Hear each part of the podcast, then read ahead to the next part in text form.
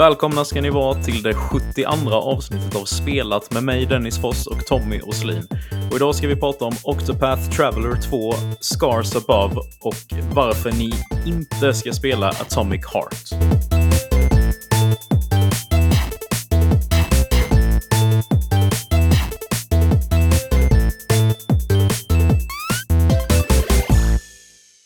Jaha, Tommy, jag får gratulera i efterskott. Du fyllde i år här igår.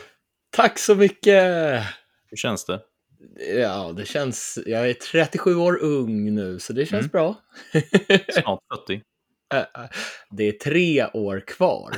Det är lång tid. Vet du hur Det- lång tid det är? Ja, det går fort, vet du.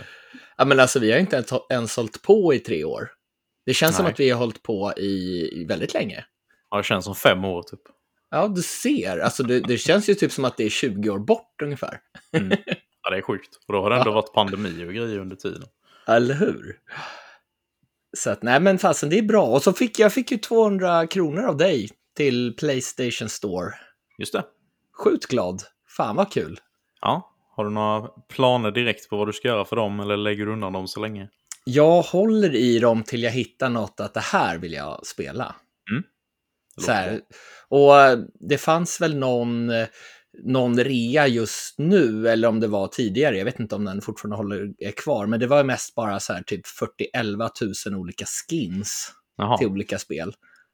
Och, och det är inte min det där fa- favoritgrej att lägga pengar på. Köpa lite skins till Rocket League. Ah, fy fan. jag kan ha mina plain bilar. Jag har fått lite så här kompisar som har gett bort typ skins som de har 141 exemplar av. Men Mm. lägga pengar på skins, nej, varför? Ja, lite så. Det är väl om man ska stödja ett spel då, säga att du spelar ett spel hela tiden och sen så kanske det är free to play. Och det är ju både Rocket League och PubG som jag spelar. Men jag har ju köpt dem från början. Mm. Då var de ju inte free to play. Så att jag känner att jag har gett mina pengar där. Jag köpte både till Xbox och Playstation. Så att till, i alla fall, eh, i alla fall, jo båda har jag fan köpt på, på eh, både Xbox och Playstation. Ja, då så. Eller hur? Ska jag inte ha mina pengar mer här va? Nej. jag betalt, måtta får det vara. eller hur? Så här, dubbeldippat till båda konsolerna. Mm. Ja, själv då? Vad har hänt i ditt liv? Jag har inte fyllt år. Har du det- inte det det fyllt du år? Vad har du gjort då? då? Ja, vad har jag gjort? Spelat eh, massor, återigen. Oh. Eh, som vi kommer in på sen. Eh, vad har jag gjort annars? Inget särskilt tror jag inte. Nej, ätit ganska- gott och haft Ja. det bra. Precis. Haft en ganska, ganska lugn vecka skulle jag nog ändå säga. Det, det låter ganska skönt, för att du har väl haft ganska mycket Mm, innan? ja. Vissa veckor är det intensivt med, med podd och eh, plugg och examensarbete och allt vad det är. ja. Men eh, nu har det varit en lite lugnare vecka. Ja, du har väl liksom både Spelpoddkampen, Spelat och Emopodden.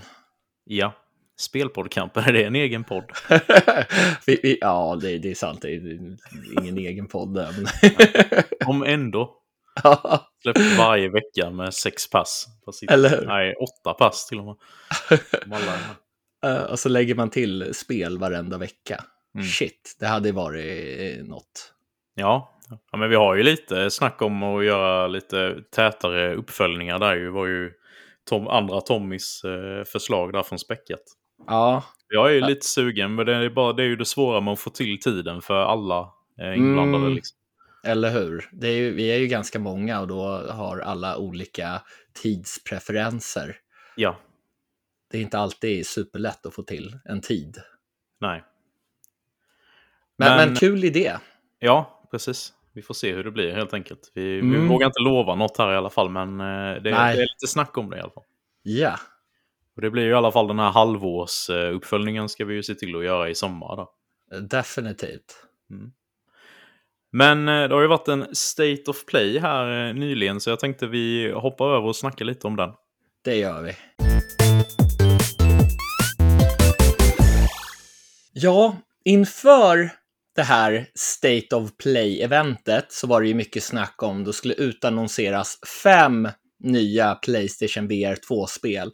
Konsolen, eller headsetet, det, ju, det känns ju nästan som en ny konsol eftersom den kostar ju, ja det är väl över 7000 kronor, ett tillbehör till Playstation 5. Så mm. att man, man, jag fick lite förhoppningar, även om jag nu inte har det här headsetet, så fick jag lite förhoppningar. Ja, kan det komma något nytt Astrobot? Kanske Alyx kommer eh, utannonseras. Det, det känns väl i och för sig, jag vet inte, det har väl varit lite rykten, men eftersom att det är Welv som har utvecklat det och det är de som äger Steam, så mm. kändes mm. det kanske, ja, det kan hända, men kanske inte jag vet inte. Alltså Sony har ju för sig släppt en massa, massa spel via Steam också. Jo, men, men de, uh, Valve är ju ändå, de är ju ganska, inte små skulle jag inte säga, men de är ju ganska uh, nischade eller, eller så. Ja. de har väl sitt egna VR-headset med, vad det här Index eller vad det heter.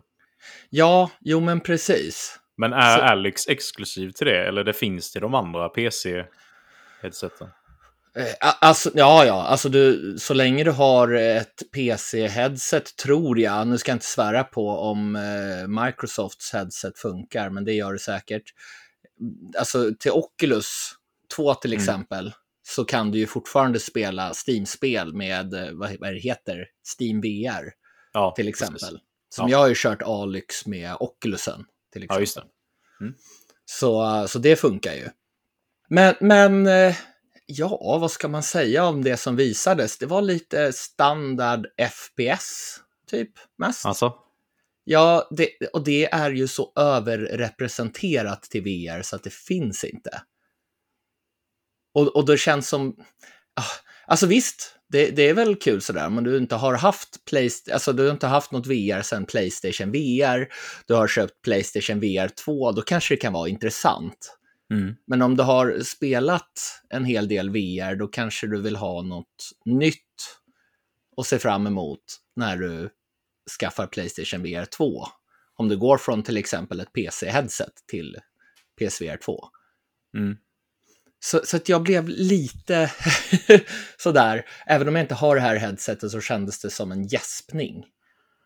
Jag fattar jag... det. För just, just nu är det väl egentligen bara det här Horizon Call of the Mountain som är exklusivt och nytt liksom. Ja, i princip. Alltså Gran Turismo 7 Ja, just det. har det ju också. Mm. Och eh, jag har pratat... Men finns inte det till PC? Det, det tror jag inte. Nej, jag vet inte. Bara fick, jag bara fick det för mig nu. Jag, jag har inte kollat upp det här, nej. men... nej, men vi... det, det är ju ingen som har eh, spelat det på PC innan det kom till Playstation VR 2. Det är jag till 99,99999% säker på. Ja, jag tar ditt ord. Ja. och, um, och jag har pratat mycket med min kompis. Han är väldigt sådär inne i VR. Och eh, han har också kört Oculus Quest 2 då via PC och, mm. och så och kört Alyx och, och de här spelen. Och han, han var lite besviken på Playstation VR 2. Mm. För i många spel där du rör på dig så blir allting, alltså det, som i Horizon, det, det, ser ju fantastiskt ut. Grafiken i VR, det är snyggare än Alyx. Oj. Men när du rör dig, varenda gång du rör dig, om du går framåt, så blir allting i princip suddigt. Jaha, så motion blur då? Ja, och eh, jag har inte riktigt förstått om det är linserna, att det är HDR, eller om det är tekniken som ligger bakom den här uppskalade 60 FPS till 120 FPS. Och den tekniken har du även i till exempel då Oculus, men den fungerar på ett annat sätt till Playstation VR 2 som jag förstår det. Mm att saker och ting blir suddigt. Det är samma i Gran Turismo 7, men där var det tydligen inte lika uppenbart. Alltså du kan se om en bil åker förbi dig vid sidan så kan den se lite suddig ut. Så att eh, det störde han sig väldigt mycket på, så att han tycker att det inte var riktigt värt den här, vad ska man säga, uppgraderingen från Oculusen. Nej. Han är lite besviken. Han kommer fortfarande ha det kvar, men eh, han hade hoppats på mer. Mm, okay. och, och, men, just Gran Turismo 7 skulle tydligen vara en riktig fantastisk upplevelse när det blir i 3D. Det känns verkligen som du sitter i den här bilen. Och när, man, när jag har kört det på platt-tv då, så alltså jag bryr mig inte så mycket om hur bilarna ser ut inuti, för jag ser alltid bilen utifrån som att jag kör en radiostyrd bil. Mm. Men just i VR kan jag tänka mig att ja, det känns verkligen som, okej, okay, du har köpt en ny bil och du sitter i den här nya bilen mm. och kör. Att det kan vara väldigt häftigt. Att verkligen få den här känslan av att det är en ny bil du kör och du får en ännu större känsla av hur olika alla bilar är. Just det. Ja, men det, det tror jag också. Kan man ju fortfarande känna då om, om du kör på plattskärm att okay, den här bilen körs annorlunda. Men just när du sitter i den, det känns ju verkligen som att man sitter i bilen och kör. Då eh, tror jag nog att det kan bli en väldigt bra känsla. Mm. Sen har jag läst runt lite sådär, vissa får fortfarande det här motion sickness. Men i VR så är det ofta så att ja, men börja spela kanske bara 15 minuter. Men, men kör varje dag om du vill bli av med det här. Och sen kanske du kör, nästa gång kanske du, kanske du utökar till 20 minuter och sådär. Så att du liksom vänjer dig vid VR och då kan den här motion sicknessen försvinna eller bli bättre. Mm.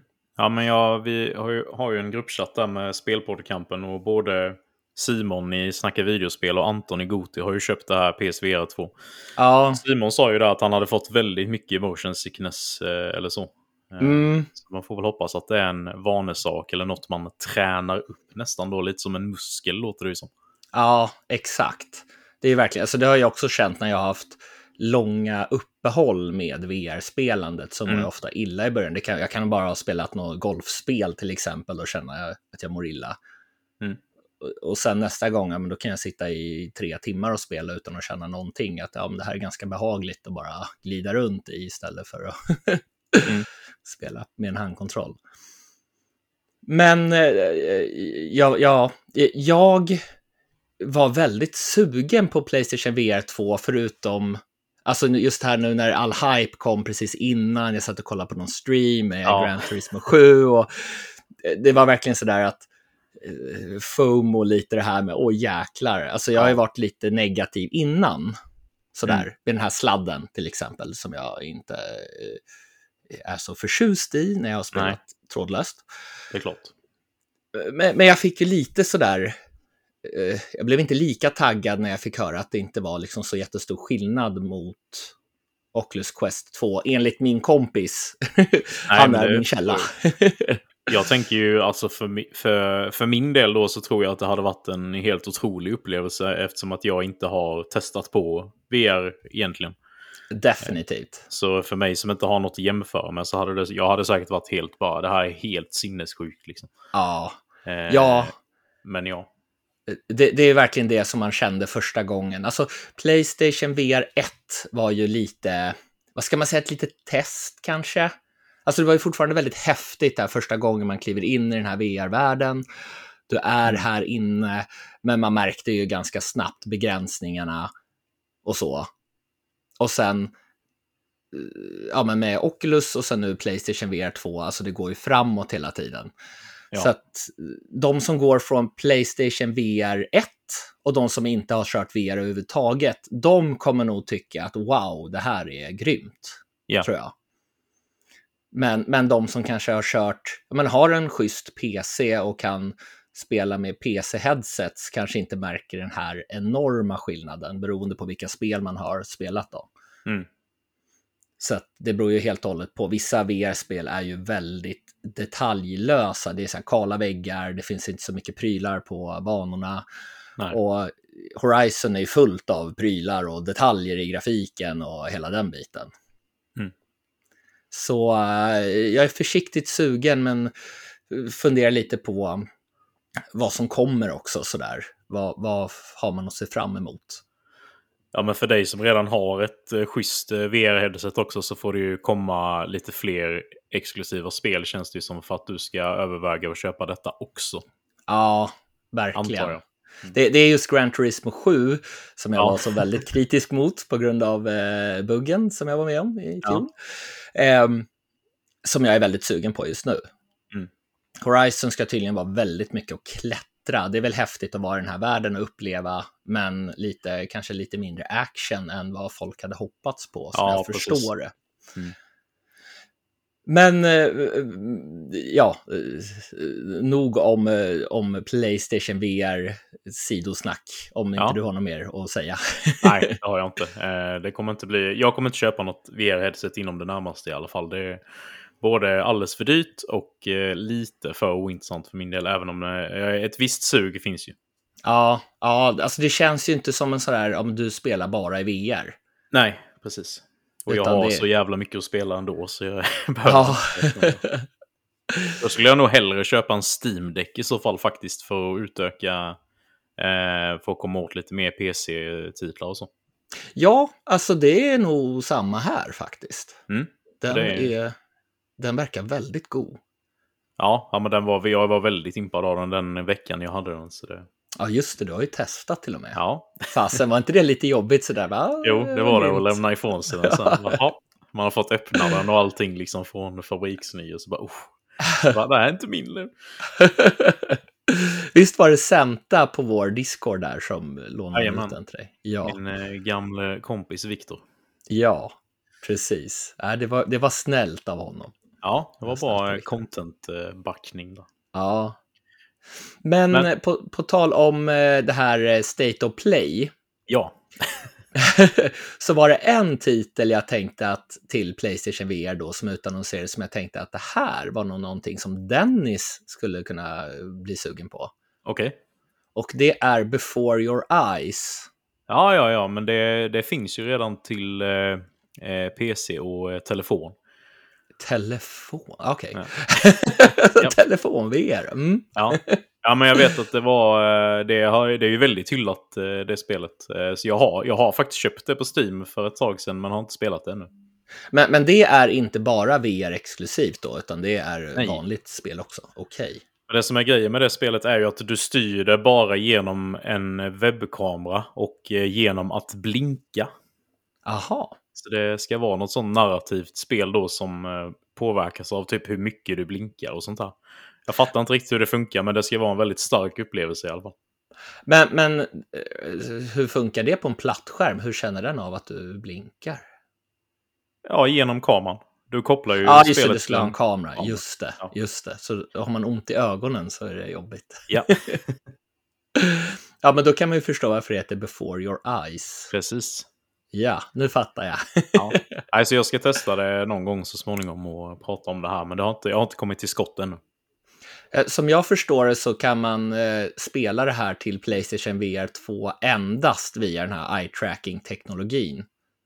Så att du Ja, behöver inte ens använda kontrollerna. Va? Ja. Men eh, jag vet inte, jag kände väl att det här kan vara spännande, men det kändes som att man var något barn där och så ramlar ut leksaker och eh, jag vet inte. Vad var, vad var det som gjorde att du, trodde det var ett spel för mig då? Att det såg så mysigt ut på något sätt. Ja, ja men fair enough.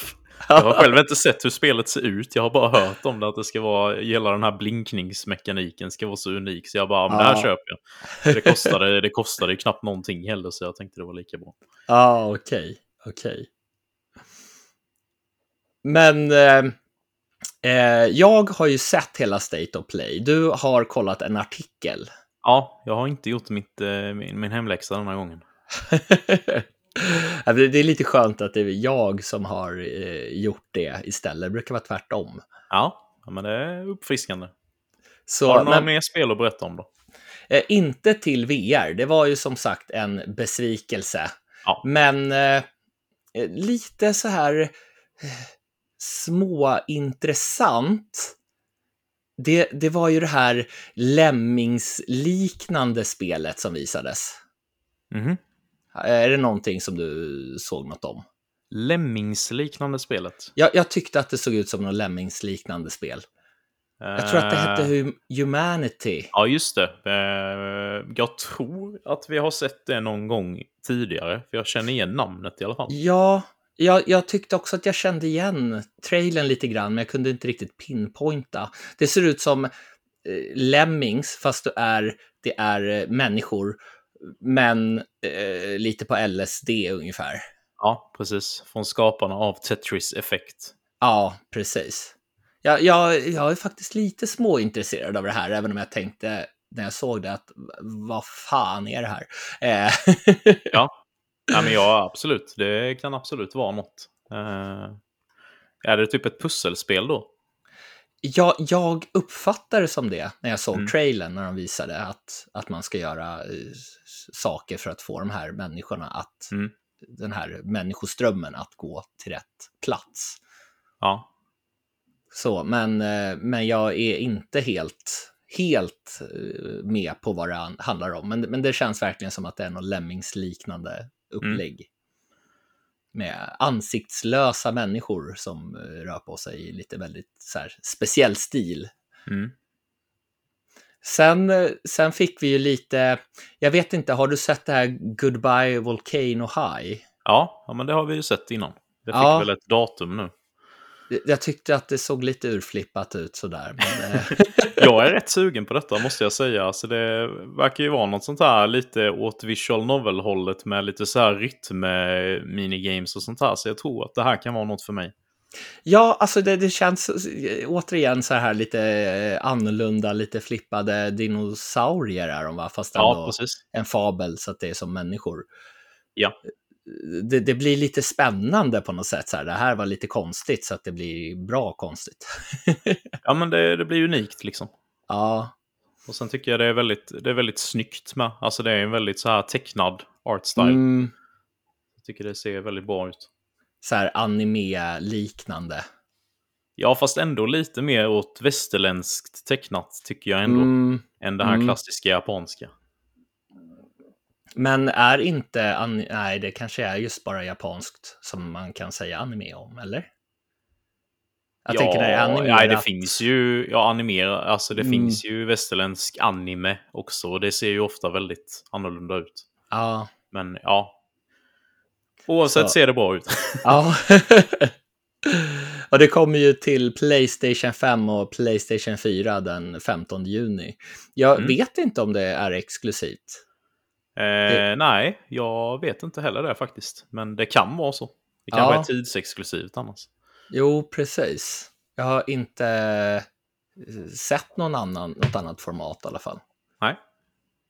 Sen, eh, sen är det här, du vet, Chia. Ja. Det som ser så sjukt mysigt ut. Ja. Det måste väl vara något som tilltalar dig? 100 procent. Ja. jag har haft ögonen på sedan eh, första gången de visade upp det. Ja. Eh, jag har ju fått väldigt mycket Wind Waker-vibbar av det här spelet i både artstylen och eh, lite av gameplayet och verkar ha lite Zelda-vibbar i sig. Ja, alltså det tilltalar ju mig också. Alltså jag tycker att det ser väldigt mysigt ut så länge det har ett bra flow hela tiden. Mm. Att det inte blir Precis. för långsamt. Nej. Men, men det ska ju komma till Playstation Plus Extra och Premium tier, yeah. tiersen då, 21 mm. mars. Mm, det är ju snart ju. Ja, det är mindre än en månad kvar. Ja. Det känns som att det här spelet har varit så långt bort hela tiden på något sätt. ja, verkligen. Om man har bara fått se så här glimtar av det när det väl har visats upp så det känns som att ha, det kommer väl någon gång. Och nu ja. bara, ja, det kommer denna månaden. Jaha, okej. Okay. Det är väl det som kan vara lite, vad ska man säga, lite spännande med just indie-titlar som jag gnällt lite på ibland. Men att det, att det kan få så här, ja men nu släpps det. Ja, mm. Jaha, fan vad kul. ja, precis. Än att det är, ja men det här släpps nästa år om det blir färdigt till dess kanske. Ja. Så, men, men vi fick ju också ett datum för eh, Baldur's Gate 3. Mm. Som släpps 31 augusti. Visste man sen innan att det här skulle komma till konsol? Jag tänkte på det också. Visst har inte vi pratat med jag för mig att det var Emil Goti mm. om, om just att det var eh, PC-exklusivt och att vi sa någonting, ja men då kommer vi tyvärr inte spela det. Ja, precis. Jag har också starkt för mig det. Eh, men nu verkar det ju bara vara eh, Playstation som har detta då. Ja, ja precis. Att det, att det kommer bara till PS5 och PC som jag förstår det. Ja. Men är det något som tilltalar dig? Alltså, jag, ja, vad jag, har, jag har inte sett så mycket av trean kan jag ju erkänna. Eh, men det jag har sett av ettan och tvåan så känns det inte riktigt som min grej. Eh, det är Nej. lite för mycket rulla tärning och sånt här för att det, det blir lite för mycket pill för min del. Ja. Inte min typ av RPG riktigt. Nej, alltså jag hade ju inte heller så bra koll på det här Baldur's Gate 3 för att det verkade ju vara PC-exklusivt. Sen har jag, Mm. ja, då har jag inte tänkt så mycket på det. Så att jag trodde ju nästan att eh, det här var något annat när de visade det. Sen kom det upp att det var Baldur's Gate 3. Nej, precis. så tänkte jag, ja, ah, okej. Så, så jag är väl lite småintresserad men har inte superkoll. Nej. Jag, jag var ju jättetaggad på att köra tvåan till PC när jag var liten. Mhm. Eller yngre i alla fall. Så, men eh, min dator klarade inte av det har jag för mig. Det var någonting som gjorde att jag inte kunde spela det i alla fall. Ja. Så eh, jag har inte kört det tidigare. Men det har väl kommit, ettan och tvåan har väl kommit till konsol va, i någon remasterad utgåva. Ja, jag vet att de kom till eh, Switch för inte allt för länge sedan i alla fall. Eh, Mm. Sen har det säkert kommit till eh, Playstation och Xbox innan det. Ja, precis. Sen, sen fick vi ju se mer av Suicide Squad Kill the Justice League. Mm.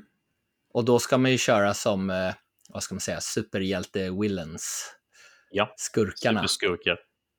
Och, och superhjältar gillar ju du. Ja, eh, jo men det gör jag. Jag vet, du gillar det inte, vet jag. Nej, alltså för, för mig blir det lite för mycket superduper special ability deluxe, eh, spränga hela skärmen i bitar. Ja, eh, känsla. Och, och när man såg den här trailern, det var ju väldigt mycket, det såg mer ut som ett eh, flygspel och du hoppar ner på marken. Jag gillar flygspel sådär med shoot 'em ups och liknande, men jag vet inte. Det här var lite eh, explosivt överallt och jag vet, jag, jag taggade inte riktigt på den här trailern. nej, eh, jag kollar lite på den just nu och jag, det är väl lite min känsla också. Eh, jag har ju, gillar ju väldigt mycket Rocksteadys Arkham-trilogi, men eh, Mm. och nu har man väntat väldigt länge på att de ska göra något nytt spel. Eh, och så är det ju lite då tonen på internet har varit bara, aha, har vi väntat i åtta år och får det här?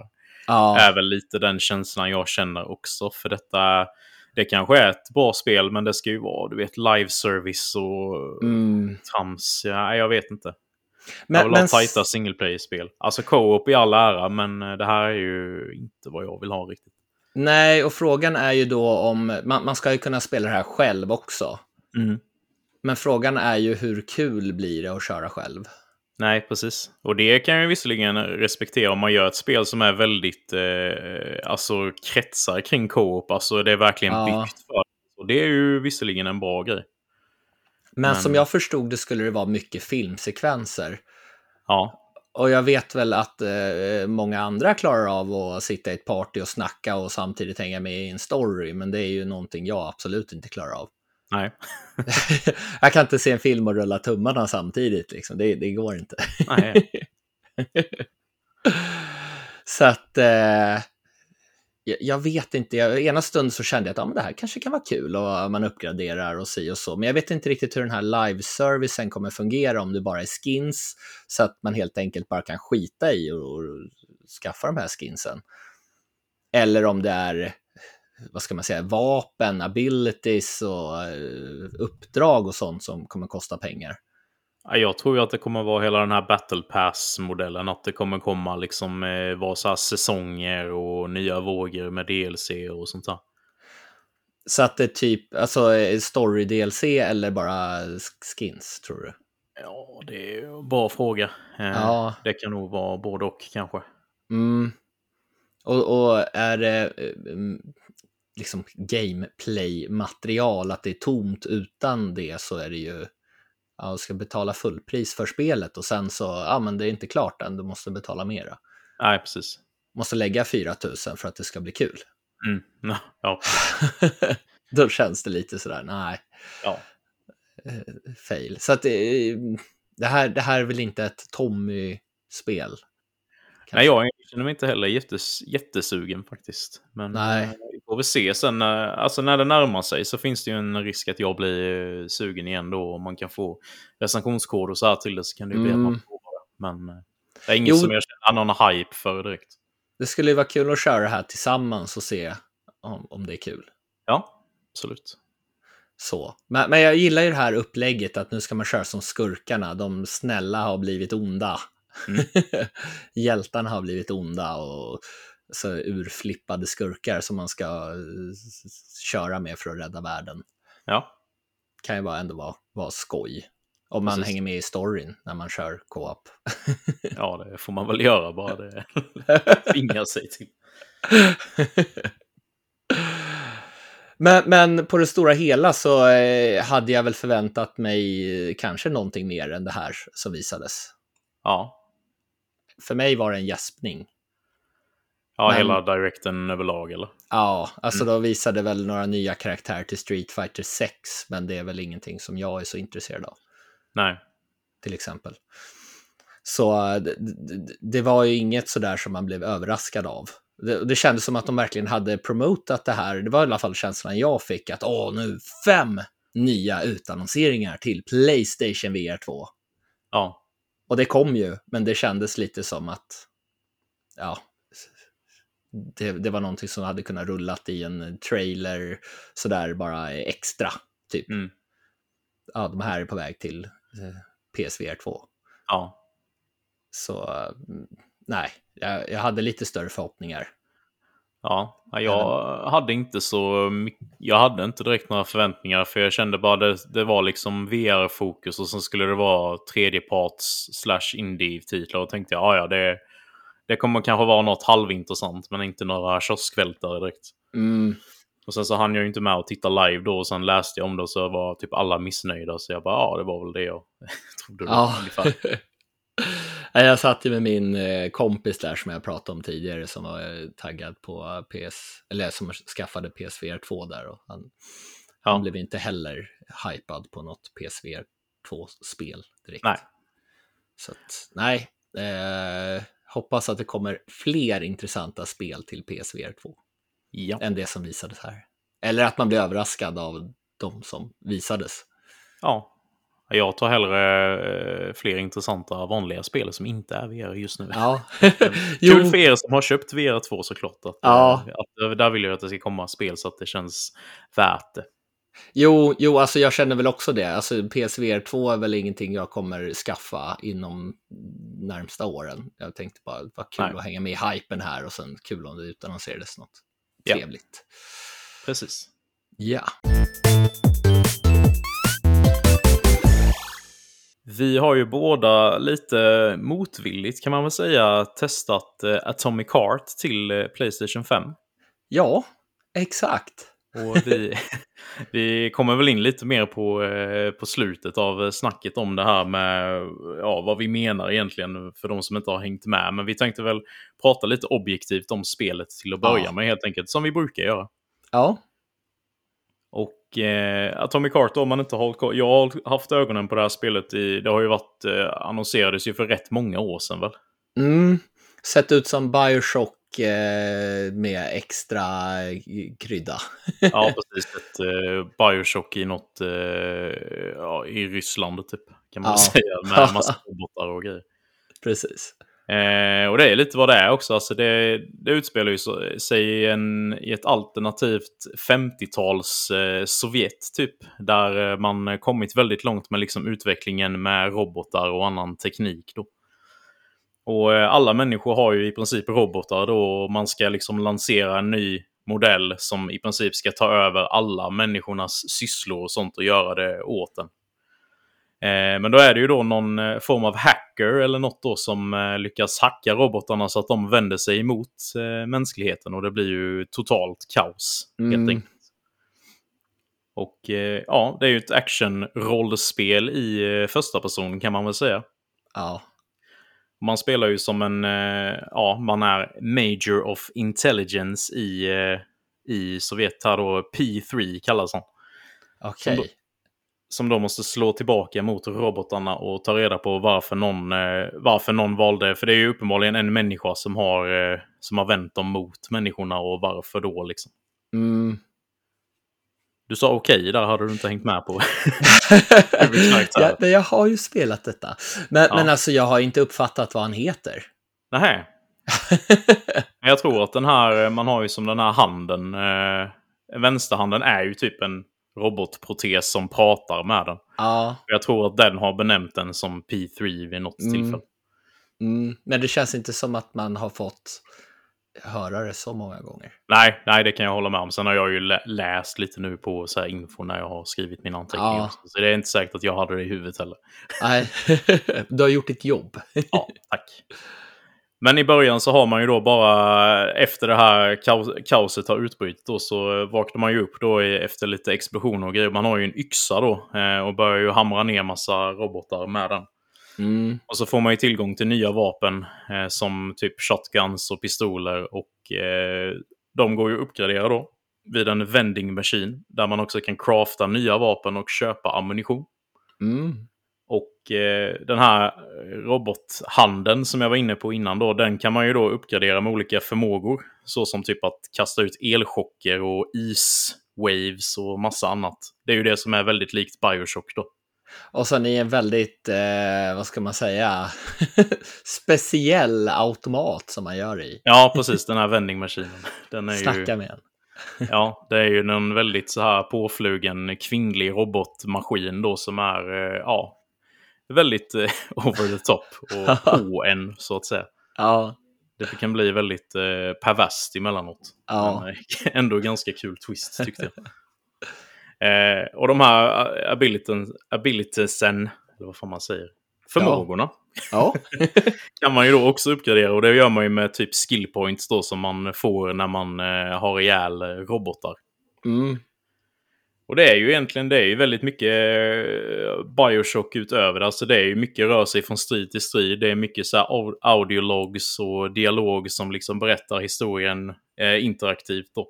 Det är ju inte så mycket filmsekvenser, tycker jag inte. Nej. Eh, det utspelar sig liksom live i, i första persons vy. Och det tycker jag är trevligt. Ja, det, det är ju sån här lite skum och mystisk stämning. Är det liksom, ja, men de här robotarna är urflippade och så kan det vara Ja. någon karusellåkvagn som är, ja, man åker i 190 och Ja. typ eh, samtidigt skär sönder den. Ja, att- precis. Ja, det är så här speciell atmosfär verkligen. Mm. Ja, det är ju det är väldigt starka karaktärer, en del av de här robotarna som man eh, stöter på och pratar med och som kanske ligger och håller på att dö och säger massa konstigheter innan det. Och så. Mm. Det är mycket, mycket knasigheter, eh, så Ja. det, det uppskattas. Men det påminner ju väldigt mycket om, eh, jag vet inte om du, har du spelat Bioshock Infinite? Ja, det har jag faktiskt klarat. Ja, och det har det, ja. plastat av det. Oj, oj, oj. Ja, för jag tycker det är väldigt mycket den tonen i och med att det är det här ljusa, liksom, eh, man är ju uppe i, i himlen också. För den Mm. delen i början. Så det, jag tycker det är väldigt mycket den tonen och det gillar jag starkt. Mm. Och sen är det ju lite pussel emellanåt också som är lite så här, det är mycket så här låsmekaniker som man ska eh, lösa på olika sätt. Ja, ja, de var lite småroliga. Speciellt om eh, så får man någon fiende i ryggen och så avbryts det här pusslet och man får lite panik. Ja, precis. De är ju också väldigt unika. Det är mycket som känns unikt i det här spelet som man Mm. liksom inte sett någon annanstans innan. Även om det kanske är ganska bekanta game, alltså hur det spelas och så här, men det är just hur allting ser ut och är designat så är det så här, oj, det här var konstigt, men eh, jag, jag gillar det typ. Ja, Men vad tycker du om spelet generellt då? alltså vissa saker gillar jag, men väldigt många spelmoment här nu under inledningen kändes som så här, ja men du vet när man spelar igenom ett spel, du tycker att det är skitbra, men det har alltid någon passage så där som att det tar emot lite att spela om för att du kommer ihåg den här passagen och det här var jobbig. Mm. Typ någon undervattensvärld där du inte kan andas. Ja. Eh, och lite den känslan hade jag med det mesta i början. Alltså, det här vill jag inte spela om. Det, det är ganska trevligt så här första gången. Men eh, lite irriterande Ja. moment. Och eh, jag har svårt för, alltså det känns som att det är väldigt klumpigt. Mm. Alltså det, det känns inte som att du är så smidig. Och så, jag, jag tror att det här hade funkat bättre för mig i alla fall i tredje person. Okej, ja. När du ska hamra med svärd eller yxan till exempel. Och Mm. sen blir du intryckt i något hörn av tre, två, tre robotar. Och du kommer inte därifrån. Du kan inte kasta dig undan, du kan inte dodga dig bort där, utan du är död, du är fast där. Ja, precis. Så att jag blev väl lite mer öppen för spelet när man kom ur den här... eh, I början så är det ju väldigt sådär gå från A till B som jag brukar gilla väldigt mycket. Ja, Men sen när du kommer därifrån så öppnar ju spelet upp sig lite grann. Det blir en öppnare värld. Mm. Som jag inte brukar gilla. nej, precis. men, men där kändes det ganska skönt att komma ur det här klaustrofobiska som det ofta känns som när man slåss för att du är verkligen instängd nästan. Ja. Om det är många fiender. Så att, eh, och och då var det lite sådär småkul. Så stöter man på någon karaktär där, Granny. Det är någon Mm. eh, farmor mormor med eh, huckle på huvudet sådär och hon står där med någon bazooka och hon bara yes! Ja. Det tyckte jag var häftigt. Men alltså, jag har tänkt lite, det här känns som en, ett sex av tio spel av det jag har spelat hittills. Mhm. Och, och då tänker jag på att fem är godkänt och sex är lite över godkänt. Ja. I sex av tio brukar folk tycka att det här är värdelöst. Men, men det tycker jag inte. Jag, jag tycker att det har någonting, det här konstiga, eh, unika, mystiska, eh, weird, weird-känslan som jag gillar. Mm. Men lite styltigt och när du, du ska ju klättra ibland på olika saker och så ska du hoppa till en plattform och sen så vill inte han ta tag i plattformen Nej. och så ramlar du ner. Ja, de här klättringsmomenten gjorde mig galen. Alltså, det, gjorde det, det gjorde sig inte bra i första person. Där Nej. håller jag verkligen med att det hade gjort sig bättre som tredjepersonsspel. Ja, Och även närstriderna då som du var inne på. mm, Annars liksom shootingen och så känns väl okej, tycker jag. ja. Och samma här som jag, när jag pratade om, eh, vad var det, i, nej, inte Evil Dead? Wanted Dead. Ja. så tyckte jag att kameran var lite långsam när man ska skjuta och sådär. Men det kanske också går att ändra och höja sensen. Jag har Mm. inte riktigt eh, kollat på det heller. Så att, Nej. eh, fail på mig. Eh, men, men allting känns lite långsamt. Jag hade Mm. velat ha lite, vara lite snabbare och lite mera... Det känns inte riktigt som att jag har kontroll över karaktären och då blir det lite fel när jag ska dodga och sådana saker. Mm. Så, eh, men, men jag gillar det här, om man uppgraderar och vissa sekvenser har varit ändå rätt mäktiga. Ja, vissa- absolut. Så här boss, bossar eller vad man ska kalla det. Ja. Halvbossar har jag väl stött på i alla fall, än så länge. Ja. Så eh, jag gillar ändå mekaniken och det varit några pussel sådär som att ja, men det här fattar jag inte ett skit av och sen så börjar man kolla runt och hmm, är det så här man ska göra? Jag Mm. gillar när man får tänka lite att det inte är någon som håller den i handen och det är svinlätt och du, bara ska, eh, okej, du vet exakt vad du ska göra och så Ja. gör du det. Så, eh, ja men är ett hyfsat spel, ett, rätt kul ändå. Ja. Jag har velat fortsätta spela. Mm. Ja, jag håller med dig. Jag, eh, jag känner bara, alltså, ju, ju längre in jag kommer i det så känner jag bara undrar vart det här ska ta vägen. Och det känns som att eh, man har ju stött på en del, som du sa, där väldigt mäktiga moment eh, rätt tidigt i spelet. Och då tänker jag bara längre in så kan det ju liksom bli ännu större sekvenser och sånt här med urflippade moment. Ja, Så jag är väldigt spänd på att se vart det tar vägen liksom. mm. Och- Eh, och Ja. det har varit ganska utmanande tycker jag. ja, definitivt. Alltså jag har dött kanske sju, åtta gånger eller någonting. Mm. Säkert. Och vad, kan jag ha spelat? Jag vet inte hur lång tid den där första delen, men fem, fem sex timmar kanske. I alla fall. Ja, ja. Då har du kört mer än mig då. Jag har bara kört två, två och en halv timme. Så jag har varit ute med den här öppna världen och gått runt lite, undersökt, gått in genom några dörrar, låst upp några lås och letat efter saker och sådär. Mm. Så s- spenderade ganska mycket tid att springa runt där och se vad man kunde hitta. Och det, Mm. det är alltid lite mystiskt och så här, åh oh, jädrar, här kan man leta saker. Ja, men det är ju alltid häftigt men när man eh, kastas in i en ny värld så liksom. Eh, Mm, Man fortfarande har den här upptäckarlusten. precis. Sen börjar man ju efter ett tag se liksom repetition och då blir det inte så spännande längre. Ja. Oftast är det så för mig i alla fall. Ja, att det är sådär att man vet vad det är, typ vad för saker man kan stöta på. Och det är väl mest uppgraderingsmaterial och sånt man hittar. Precis. Eller du kan hitta schematics till nya vapen och sånt där och det är ju trevligt. Ja, just det. Men, men det har väl varit ganska sådär i de här, det finns ju så här rum där du kan handla och spara automat eller manuell sparning. Ja. Och där har väl oftast de här vapnen jag hittat i alla fall funnits. Så att det har inte varit så där att ja, du letar, du hittar något ställe som är gömt och då hittar du ett vapen. Ja, du hittar sådana schematics i de eh, save-rummen. Ja, det känns som att det är nästan bara där jag har hittat schematics va? Ja. Tror jag. Mm. Eh, än så länge. Det är ju det är inte tutorial direkt, men det har ju varit lite sådär, lär dig spelet här. Ja, Men, men det har ju varit en bra... Det, det har inte varit den här uh, tråkiga tutorial-delen som det är i många spel. nej, jag håller med. Utan det har varit sådär att ja, men du lär dig ut efter som hur du liksom får nya eh, saker som du lär dig hur du ska göra. Mm. I en bra takt. Precis. Nej, jag tycker det känns eh, spännande och intressant från start. Mm. Hela upp, inledningen och allting. Och det, det är ju som en stor eh, fest nästan där, eller parad och grejer i början när de liksom ska fira lanseringen av de här nya robotarna. Och sen så Mm. sen eh, träffar skiten fläkten så, så att Ja. säga. Och det går, ja, Man, man vet liksom att det här kommer gå åt helvete redan Ja, då. Så precis. man bara känner det här, vad ska gå fel? mm, det är lite för glatt. Ja, det, det var ju samma med det här Bioshock Infinite. Det kändes Mm. lite så här skenheligt i början sådär. Jag tyckte det var nästan obehagligt i början för det var så här väldigt så här sektaktigt beteende på Ja. alla. Nu är, det, nu är det ett annat spel då, men ja, Ja, men, men lite den känslan fick jag här också. ja precis. Men att eh, det var mycket robotar då. Man kände, Mm. går det verkligen att lita på de här maskinerna? Och... Ja, Har du sett den här Will Smith-filmen I, Robot?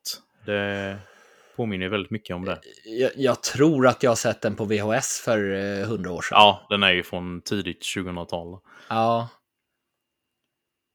Jag har ju sett AI i alla fall, fast det är inte riktigt samma. Nej. Nej, men summa summarum då. Jag, eh, jag tycker ändå det är ett, ett bra, kompetent spel så långt som jag har kommit. Jag är nog Mm. ändå, ändå uppe på VG för min del, Ja. tror jag. Ja, Tror, du är nog lite mer åt G plus kanske. ja G, G känner jag. Alltså Ja, lite mm. över medel, lite plus där. Men Ja. eh, jag skulle inte gå så långt som VG. Nej.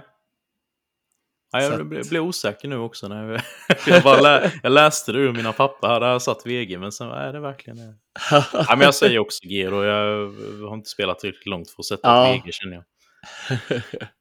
Jag sänker mig. ja, Men eh, ja, eh, sen är det väl lite oklart om man kommer spela vidare då, för det har ju lämnat lite bitter eftersmak i munnen med allt runt om spelet. Ja, för att när jag kom ut där och kände att ja, men nu börjar det liksom, jag känna att ja, men det, här, det här var ju lite spännande. Alltså det, det, det tog fart lite grann Mm. på något sätt. Då kom ju det här från eh, uttalandet från Ukraina. Ja. Ska jag, ja. Jo, men eh, Ukraina har ju gått ut och bett folk bojkotta spelet då, då spelets eh, försäljning gynnar Rysslands eh, krigsföring mot Ukraina helt enkelt. Ja, Och man har väl haft en liten aning om att, eh, eller jag, jag har känt till sen innan att det har varit mycket snack om att spelet är ryskutvecklat och så här. Eh, men det har ju varit då att den här utvecklaren håller ju till på Sypen. mm, Och de säger själva bara vi är liksom eh, för fred och allting och vi är ett eh, internationellt team och så vidare och så vidare. Men de har ju samtidigt inte gått ut och sagt vi stöttar Ukraina och skänker pengar till dem utan det och det säger ju en del liksom. ja. Det, de- det jag tänker på att, eh, vad ska man säga, det har ju varit mycket snack om det här, samma med i NHL till exempel, det här med, nu blir det politisk snack här, men Ja, ja, men det måste nästan tas upp när vi ändå tar upp spelet. Ja, men, men när ryska spelare inte har gått ut att, och fördömt Ryssland, men Ja. då är det ju också sådär att ja, men de här personerna har familj i Ryssland och då har det varit snack om att då kanske de familjerna får problem med ryska staten. Mm. Att det kan påverka på det sättet. Precis. Så att vad skulle hända om de här utvecklarna gick ut och fördömde kriget som Ryssland för mot Ukraina? Vad skulle hända dem då? Eller deras familjer då? Eller vänner, bekanta eller vad det nu gör är Ja. i Ryssland? Det kan ju gå illa liksom. Ja, Så det, det förstår man ju. Mm. Men det var väl någon investerare som hade varit, eh, nu är jag inte helt säker på om han var chef eller någonting för något systerföretag tror jag till det här Gazprom Mm. som har investerat i det här spelet och att det har varit rykten om att han då ska ha gett pengar till den ryska staten Precis. så att de får pengar till krigsföring. Ja. Så, Så. ja, men det vi vill eh, säga egentligen är väl att vi inte, vi uppmanar helt enkelt inte att gå och köpa det här spelet på grund av de här, eh, ja, de här anledningarna. Helt enkelt. Ja, Vi har ju då inte betalt för spelet. Vi har ju haft förmånen att få en recensionskod. Eh, jag skulle personligen inte gå och köpa spelet. Om man jättegärna vill testa det så kanske ändå Game Pass är vägen att gå. Ja. Jag tror att det gynnar väl mindre än att gå liksom och köpa spelet till fullpris. Men eh, precis. kan man låta bli så är väl det det bästa kanske. Sen vill jag inte säga till någon vad de ska göra och inte göra. Nej. heller, Man får göra det som känns rätt. Men man ska ändå vara medveten om hela situationen. Precis. Du Dennis har ju talat gott om Octopath Traveler flera Jajamän. gånger. Ja. Och jag startade ju det väldigt, väldigt, väldigt kort till Nintendo Switch. Mm. Köpte ju den här superduper-utgåvan med extra allt i. Spelade det i kanske en halvtimme. Mm. Blev inte helsåld. Okej. Men, men, men eh, efter jag pratat med dig så har jag blivit sugen på att köra det. Ge det en ordentlig chans till. Kommer du ihåg vad det var som gjorde att du inte blev såld? Alltså det, det, det var väl att storyn inte kändes superspännande. Men, men jag hade ju knappt upplevt någonting. Nej, då kan du bara ha upplevt en karaktärs eh, inledande stund då. Ja, och, och det var ju typ någon strid i början och sen så skulle man gå till något hus och sen var jag klar. Mm. I princip. Så att jag fick ju inte riktigt eh, någonting av den spel, spelupplevelsen. Mm. Nej. Men, men jag har ju varit sugen på att köra det igen. Och eh, varit väldigt sugen på Octopath Traveler 2, speciellt efter vi spelade Live Live som jag tyckte var helt fantastiskt. Just det. För att det är ju lite, lite, eller ganska mycket som påminner om det spelet. För, för där var det ju också, det har ju, här har du ju i Octopath Traveler 1 och 2 så har du ju åtta karaktärer som du spelar med och du får liksom hela storyn. Det är inte sådär att det, det är åtta karaktärer och två är de som har mest fokus, utan alla får ju mm, full fokus på deras Ja, är- story. Precis, det är åtta olika berättelser. Ja, precis. Så att eh, jag gick in med det här med eh, betydligt mer taggad än inför ettan. Förstår jag. och det här är ju lika färggrant och snyggt och mysig blandning av den här moderna 3D-grafiken och nostalgisk pixelgrafik med extra allt. Mm. Och eh, det är ju en väldigt så här spännande, stämningsfull spelvärld som presenteras. Så med hjälp av den här designen och mixen av gammalt och nytt så, så får man ju föl- följa de här karaktärerna och eh, direkt när jag startade med min karaktär så eh, alltså, man märkte att det var mycket kärlek som hade lagts på den här karaktären. Mm. Och det var liksom finurliga dialoger och eh, spännande upplägg. Alltså det var inte bara någon så standard story som de kastat in, utan de har tänkt ganska mycket på att få intressanta karaktärer. Och eh, jag är lite sådär, jag hade tänkt sådär att jag skulle ge lite exempel på hur några av de här karaktärernas resor startar. Men jag känner att det är lite som en så överraskning, lite som en så här, uh, vad säger de i Forrest Gump, att uh, det är som en pralin, man vet aldrig vad man får. Uh, ja. Så att det är ingenting direkt som jag, jag skulle vilja ha koll på innan. Alltså jag vill veta så lite som möjligt när jag börjar en ny karaktärs resa. Ja, jag håller med dig. Så, så man kan ju kolla lite så här innan, okej, okay, först får du välja en av de här karaktärerna, vem du startar med. Och då får man lite kort, kort, kort info. Det kan vara någon fånge på något hiskeligt fängelse eller någon samuraj. Och, och det är väl inte så mycket mer än så man får veta. Mm. Och, och ja, jag vill så gärna prata om det här, men jag tror vi får göra det off-podd, Dennis.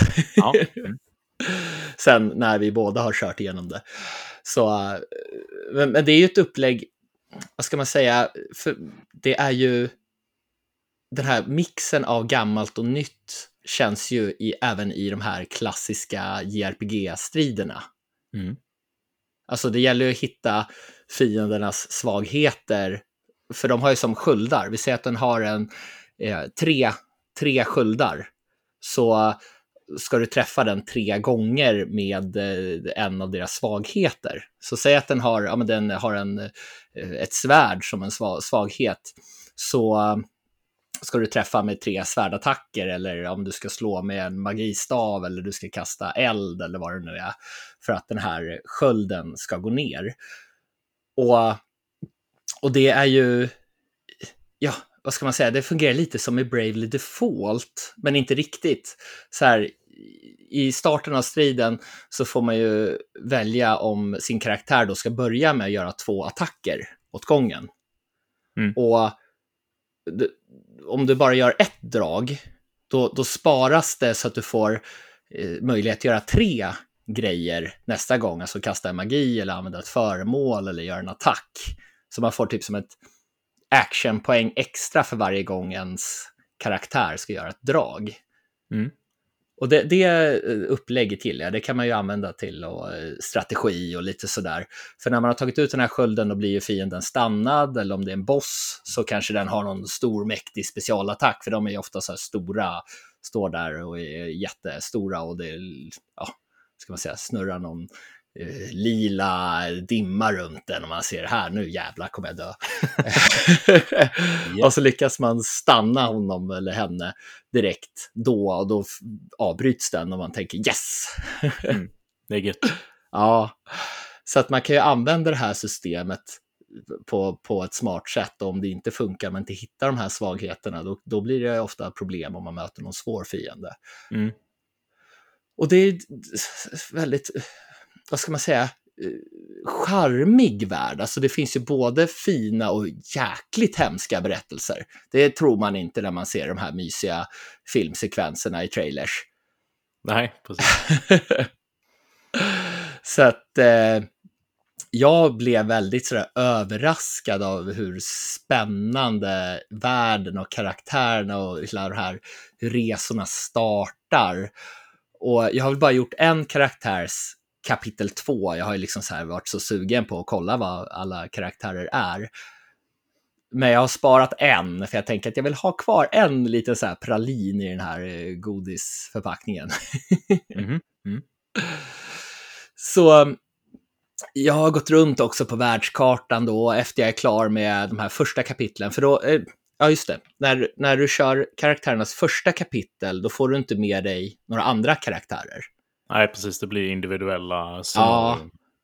Och det, det, den mekaniken fanns, var det så i första spelet? Vi visste inte riktigt det va? Vi, vi pratade lite om Nej, inte, inte, helt, eh, helt hundra, men jag tror nästan det. Ja, precis. Det blev som en återberättning av eh, när du träffar när du kommer med en karaktär och träffar på en annan eh, karaktär i en stad då så säger de får jag gå med i ditt party? säger man ja. Och så säger de och så får du upp då vill du spela igenom dens första kapitel fram till att den kom till den här staden. Ja.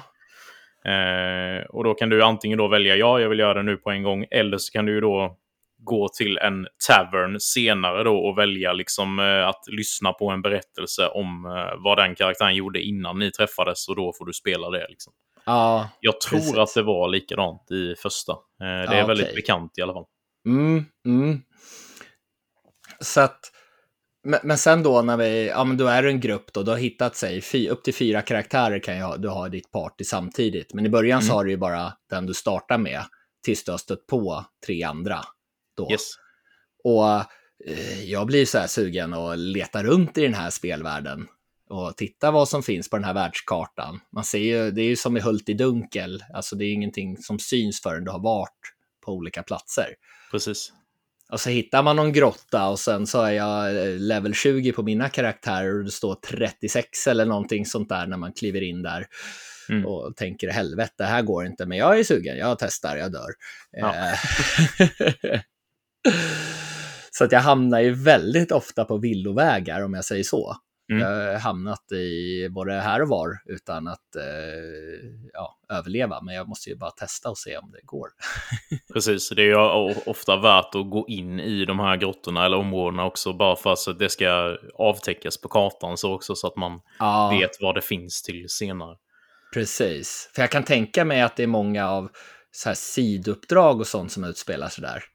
Ja, precis. Och, och de här sidouppdragen de kan ju vara jäkligt gåtfyllda. Ja, de är inte, det blir inte så tydligt alltid. Det är mycket Nej. så här ledtrådar och gåtor som du säger. Och det är inte direkt kan- några quest markers eller något, utan det är bara man får läsa sig till vad man ska göra. Ja, och det kan ju vara väldigt sådär att ja, men min käresta har gått eh, någonstans. Jag hittar henne inte. Nej, Ja, ja, och jag ska veta vad hon är då. Eh, Precis. ja, eh, vi får se. Mm. Men jag gillar det här att det inte är markörer hela tiden och så. Det blir så statiskt att du bara, det blir en process. Att om du Mm. går dit, du gör det. Och, utan du mer upptäcker, du får leta. Du får försöka nysta i vad, vad du ska göra för någonting. mm, jag håller med. Sen kanske det inte blir så där att jag kommer göra lika många då eftersom att det är betydligt svårare att hitta. Men jag uppskattar att det är någonting man bara råkar stöta på och då blir man ju väldigt glad när man väl, åh ja, det här var ju det här jag skulle göra. Ja, precis. Sen det här path, path, path, action. Det fanns väl med i originalet också, Ja, eller hur? Och det är ju så, vissa karaktärer har ju speciella förmågor eller vad man ska kalla det utanför strid. Så vi säger att du kommer till en stad eller vad du nu ute på, när du är ute på, eh, vad ska man säga, fältet. Ja. Så kan du stöta på karaktärer. Och då kan du ju använda dig av deras special path action metoder. Så någon karaktär kanske kan få ut intressant information från andra karaktärer. Någon kanske kan få folk att somna och det kan vara bra om det är någon som vaktar någonting och du vill in där. ja. Och sen så kan man ju stjäla från folk också, det är schysst. Mm. Eh, Men det är ju en skillnad mot originalet här. Mm. Och det är att du kan växla mellan dag och natt. precis. Det är nytt. På, natt, ja, på natten så får du ofta möta svårare fiender. Men det kan ju också vara så att vissa personer som du kanske kan få ut information ifrån eller vad det nu kan vara. De är bara där på natten, andra är bara där på dagen. Mm. Så att, eh, och de här eh, path actions, jag ska sluta säga det här för jag kan inte, eh, är ju också olika på dag och natt. Ja. Så att det är ju lite så här, ja men kul, en kul detalj. Plus att atmosfären blir lite annat sådär, ja men nu kör jag på dagen en stund, ja men nu kör jag på natten. Det är lite olika så här. Det blir lite mysigt att kunna växla lite när man vill. Mm. Tycker Men jag. det är härligt. Mm.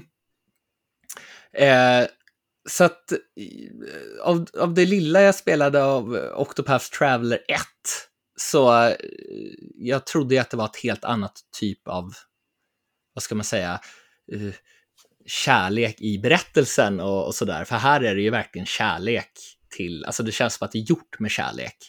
Mm. Jag fastnade ju, tokfastna här och vill liksom verkligen veta vad som ska hända varje karaktär. Jag tror inte att det är någon karaktär som jag har känt så här, nej, det här var inte så intressant. Mm. Det, det kan vara i början så där som man känner att ja, det här verkar lite halvtråkigt och sen så händer några saker och man lär känna dem lite bättre och man, hmm, det här, det här var spännande. Ja, Man, man ger en chans helt enkelt. Lite Ja. mer än så kanske det lyfter ändå. Det är en liten pik, va? Mm. en, en befogad peak. Ja. Nej, men om jag ska säga, alltså jag tycker ju att eh, detta, jag har nog spelat betydligt mindre än vad du har gjort nu. Eh, Ja. Men eh, jag tycker att det är väldigt, väldigt bra. Det är Mm. väldigt lite som är nytt, tycker jag däremot. Ah, okej. Eh, vilket inte behöver vara eh, negativt för att för första spelet var väldigt bra i, i sig. Ja, Eh, men eh, det enda egentligen nya som jag har stött på är ju det här day-night cycle som du sa. Eh, att man har två olika path actions istället för en. Och sen Mm. har du ju någon form av specialförmåga då som varje karaktär har som eh, fylls upp. Den här runda, du vet. ja, det är nytt alltså. Ja, det fanns inte i den första heller. För det känns ju lite speciellt ändå, tycker jag. Ja, Det, det är intressant. ja. Men... kung- eh, ja, Ja, absolut. ja förlåt. Ja, kör, kör vidare. Ja. Men eh, annars är ju allting eh, i stort sett eh, likadant. Det är ju nya karaktärer såklart och en, ny värld. Så det blir lite så här, jaha, det, här, det första spelet borde jag ha tilltalat, men det var väl att du avfärdade det lite för snabbt då antar jag. Ja, jag satt och körde det bärbart. Jag tror att om jag hade kört det på tvn kanske jag hade fått en annan upplevelse. Jag vet inte. Alltså ibland så har jag Okej. känt så. Jag, jag ska inte börja spela bärbart. Jag kan fortsätta spela bärbart efteråt. Ja, Men jag kanske ska börja på tvn för att få komma in i det, känna av atmosfären och sen kan man köra det handhållet. kan man inte känna av atmosfär bärbart? jo, det kan man. Ja. Men jag tror att det är lite där jag har failat på Switch. Jag tror, förut så var ju väldigt mycket för bärbart. Playstation Mm. Vita som jag har pratat så mycket om. Ja, Men jag har inte riktigt kommit in i det. Jag har försökt hitta en eh, anledning. Och, och det är väl lite det. Ja, Om det här är så pass likt. Alltså jag var, verk, kände verkligen inte för ettan när jag spelade. Här kände jag direkt att, att det verkade väldigt, väldigt härligt. det var på rätt konsol. Ja, jag tror att om jag hade spelat det på tvn så hade jag kanske tyckt att det var bättre. Jag kanske inte Mhm. är en bärbar spelare längre, som jag var. Det kan ju ändras, så ja, Mm. som du säger.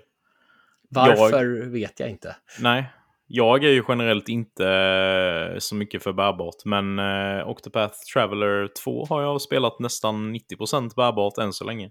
Ja, okej. Jag har Ja, fått du har något- spelat på Switch, ja. Ja, precis. Och du har spelat på PS5. Ja, Så eh, ja, men det är jag. Jag, jag har ändå sugits in i atmosfären och så på den lilla skärmen också. Tycker det funkar bra. kunde man få secondary jobb i ettan också? Ja, Ja, okej. För det tycker jag var lite kul. Jag kom till något ställe och sen, oh, jädrar, jag fick något nytt jobb här. Jag kan välja till Mm. någon karaktär. Det är också en sån där grej som lockar en till att leta runt på världskartan. precis. Ja, men det finns ju mycket djup. Mm, Gör det ju och det är samma som första spelet. Ja. som för att liksom jämföra dem emellanåt. Alltså det känns ju väldigt mycket som en alltså direkt uppföljare utan att liksom vara story-anknutet. Det är, ju, Mm. det är ju sin egen värld, sin egen berättelse, men det är, känns ju verkligen som... Vi tar den grejen vi gjorde först, sen gör vi exakt samma grej en gång till, fast med nya karaktärer, ny värld. ja. Och lägger till fåtal nya element och lite kanske quality of life-grejer. Men hur tycker du hittills kvaliteten på berättelserna? Är det i paritet med ettan? Är det bättre? Är det sämre? Eller? Eh, jag tycker nog att det är på likvärdig nivå eh, Mm. som båda spelarna varit. Eh, nu är det här så pass... Jag minns ju inte riktigt alla berättelser Nej. från första spelet, för det, jag spelade ju det ja, 2017 eller 2018 eller när det var. Ja, Eh, men hittills så... Det kan vara så att de är snäppet starkare i tvåan här. Mm. Men nu är ju det väldigt färskt också. ja, jo precis. Och det som jag, det som jag in, eh, retade mig på med första spelet var ju att berättelserna aldrig riktigt flätade samman så bra. Mm. Men vad jag har hört så ska de ju göra det mer i andra spelet här. Ja, ja så men det, är lockar ju, det lockar ju mig extremt mycket. Och Ja. fortsätta. Ja, ja, jag har inte märkt av det än, men jag har ju kört typ inledande berättelserna i Ja, princip. Och någon precis. kapitel två. Så att jag Ja. har inte eh, kommit så långt. Nej, så långt som jag, jag är ju då, jag kör min eh, tredje karaktärs eh, första kapitel nu, så jag har inte kommit Ja. superlångt. Nej. men någonting jag hört att ja, men Octopath Travelers musik är så fantastisk. Mm. Och jag den är bra, men det är inget sådär Final Fantasy-klass där man hör en låt och så kommer du ihåg allting som hände under den här låten. Och den här låten sätter sig på hjärnan. Jag kommer inte ihåg en enda låt från det här spelet. Mhm.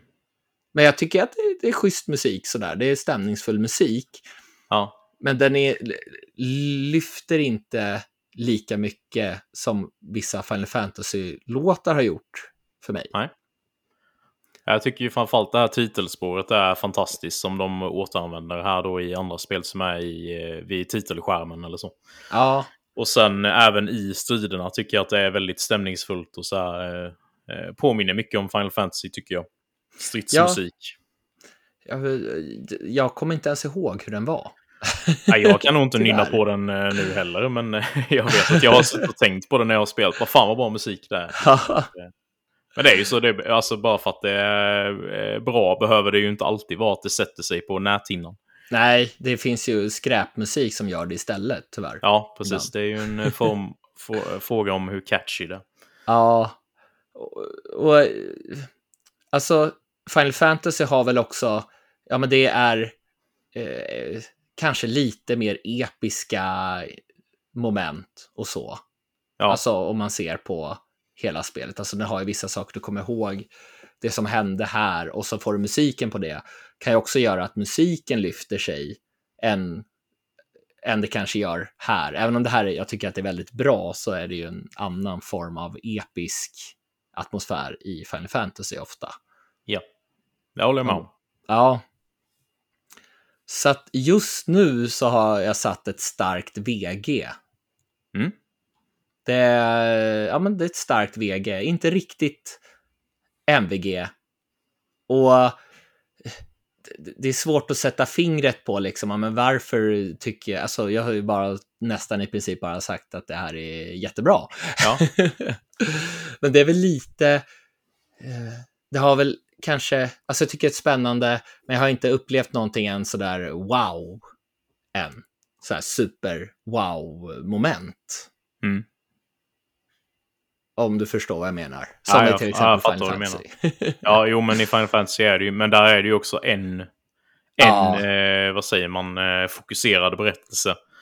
Där det finns mer utrymme för liksom stora episka händelser. Här är det ju, det blir ju tyvärr lite spretigt med det här upplägget. Eh, även, jag tycker att de gör det väldigt, väldigt bra med det i, i åtanke. Mm, Eh, men det blir ju också att det blir ju, man är ju väldigt mycket ute på små berättelser utspritt liksom. Så att det blir kanske aldrig riktigt det här episka förrän, förrän kanske i slutkapitlerna då. ja, ja. Då. Eh, det vågar jag inte säga för så har jag inte kommit. Jag tror inte riktigt att man, att eh, man ska jämföra det med Final Fantasys eh, episka. Nej, nej. Och, och det, det behöver det väl inte vara egentligen. Nej, alltså jag tycker att precis. det är bra att varje karaktär får så stort fokus. Ja, Det är intressant. Och det är intressant att följa varje karaktärs... Det ska bli intressant att fortsätta se vad som händer. Mm. Så att... Men, men... Ja, alltså ett starkt VG och en, om man tar en 10-skala så skulle det vara liksom, ja men en stark 8. ja, jag är helt enig. Ja. Så att Eh. eh, jag är taggad på att köra Octopath Traveler 1 sen kan jag säga. Ja, det lär ju inte hända. Men visst. Vi får väl se. Om det släpps Mm. till Playstation, eller det har det gjort kanske. jag vet faktiskt inte. Nej, det kommer ju till Xbox och Game Pass där ett tag. Eh, Men Ja. jag kommer inte ihåg om det någonsin kom till Playstation faktiskt. Nej, alltså det var väl lite sådär speciellt nu, för Octopath Traveler 1 är väl borta från Xbox Game Pass nu. Ja, precis. Och tvåan Inför kom... att tvåan släpptes ja. Som Ja. dessutom inte släpps till Xbox. Precis. Det, jag vet inte vad det är, någon trend där att de tar bort eh, första spelet precis innan uppföljaren släpps. Ja, Det är jättekonstigt. hur tänker man där? Mm. Eh, jag vet inte. Men det finns ju, förutom då till Playstation 5 som jag testade till och Switch då som du har testat det till, så finns det ju till Playstation 4 och PC. Och eh, fysiskt så kostar det runt 500 kronor och om man vill ha det digitalt så kostar det ungefär 639 kronor. Mm. Jag rekommenderar det här starkt. Ja, jag med. Och jag Definitivt. får nog, jag vet inte, jag, jag är lite förbannad på mig själv att jag inte gav ettan en större chans när det är så pass likt. Ja. Så att, eh, ja. Men eh, en sista fråga. Vad tycker du om röstskådespelarna? Första gången jag spelade, eller första kapitlet, så, så var det någon karaktär som jag tänkte, herregud, vad händer? Ja. Men, men sen så har jag tyckt att ja, men de, det är ing- inget fel. Så vissa röster sådär har jag tyckt att det, det har varit lite halvdant. Mm. Att det inte varit klockrent. Så det är Nej. lite olika. Mm. Vad tycker du? Ja, men jag tycker generellt sett så är det på en eh, hög nivå. Eh, Mm. Sen finns det ju såklart eh, ibland, svaj, ibland är det lite svajigt, men generellt sett är det bra. Jag har väl tyckt att det kanske varit när någon karaktär bara Oh, you will die soon. Alltså så här som har känt. lite sådär. Eh, cringe-varning. Ja. Nej, jag Men bara tänkte annars så- i och med att det, varit, eh, det var lite snack om det kring första spelet, att det var en del som var, tyckte det var så Mm. himla lökig voice acting och så. Ja, Men jag tycker ändå att det är på samma nivå, kanske snäppet bättre. Eh, Jag tyckte ju personligen aldrig att det var så dåligt i första, men nej. Nej, och Live Live var det väl typ samma ja, snack, man eller känner väl igen röstskådespel. en del röster kanske. Och där tyckte jag att det var bra. Ja, absolut. Och jag tycker överlag är bra. Det har varit vissa saker då som sagt som har varit lite som jag inte har känt riktigt att det har eh, lirat. Ja. Bra spel i alla fall. ja. Vi har ju båda fått eh, tidig tillgång till ett spel som släpps eh, denna veckan, nämligen Scars Above. Ja. Vilket är alltid väldigt kul när man får spela spel eh, innan eh, release. Det är inte så ofta egentligen. Ofta så får vi ju tillgång eh, till dem på releasedagen. Mm. Men Scars Above då, jag kan tänka mig att det här är ett spel som kanske flugit lite förbi folk. Jag har tyckt att det har sett väldigt spännande ut. Ja. Sen första visningen. Du hade sett någon väldigt tidig visning, sa du? ja, det var Coach Media som höll en stängd visning för, för ett gäng spel. Och då Ja. visades det här upp. Det, vad kan det vara? Två år sedan kanske? Mm. Då, det var då de utannonserade det här hela Prime Matter ja, utgivaren eller vad man ska kalla det som, som eh, har gett ut en, ett gäng spel. Och jag blev väldigt taggad här. Mm. Förstod inte riktigt att det var en eh, åt Souls-like-hållet då. Nej, det har inte jag heller uppfattat riktigt eh, i förväg. faktiskt. Nej. Men eh, ja, det handlar då i alla fall om att det har liksom dykt upp en gigantisk eh, utomjordisk pyramid, upp och nedvänd pyramid i jordens omloppsbana. Och människorna kallar då denna för The Medahedron. Och du eh, är ju då med i ett team som heter SCAR, som står för The Sentient Contact Assessment and Response Team. Åh helvete. Memorerar du det? Eller? eh, nej. Nej. Och det är ju då ett team som består av eh, forskare och ingenjörer som skickas ut i rymden då för att forska om detta. ja. Och eh, saker och ting går ju inte då riktigt som man har tänkt. Och eh, huvudpersonen då, Dr. Kate Ward, vaknar ju upp ensam på en mystisk och farlig planet. Mm.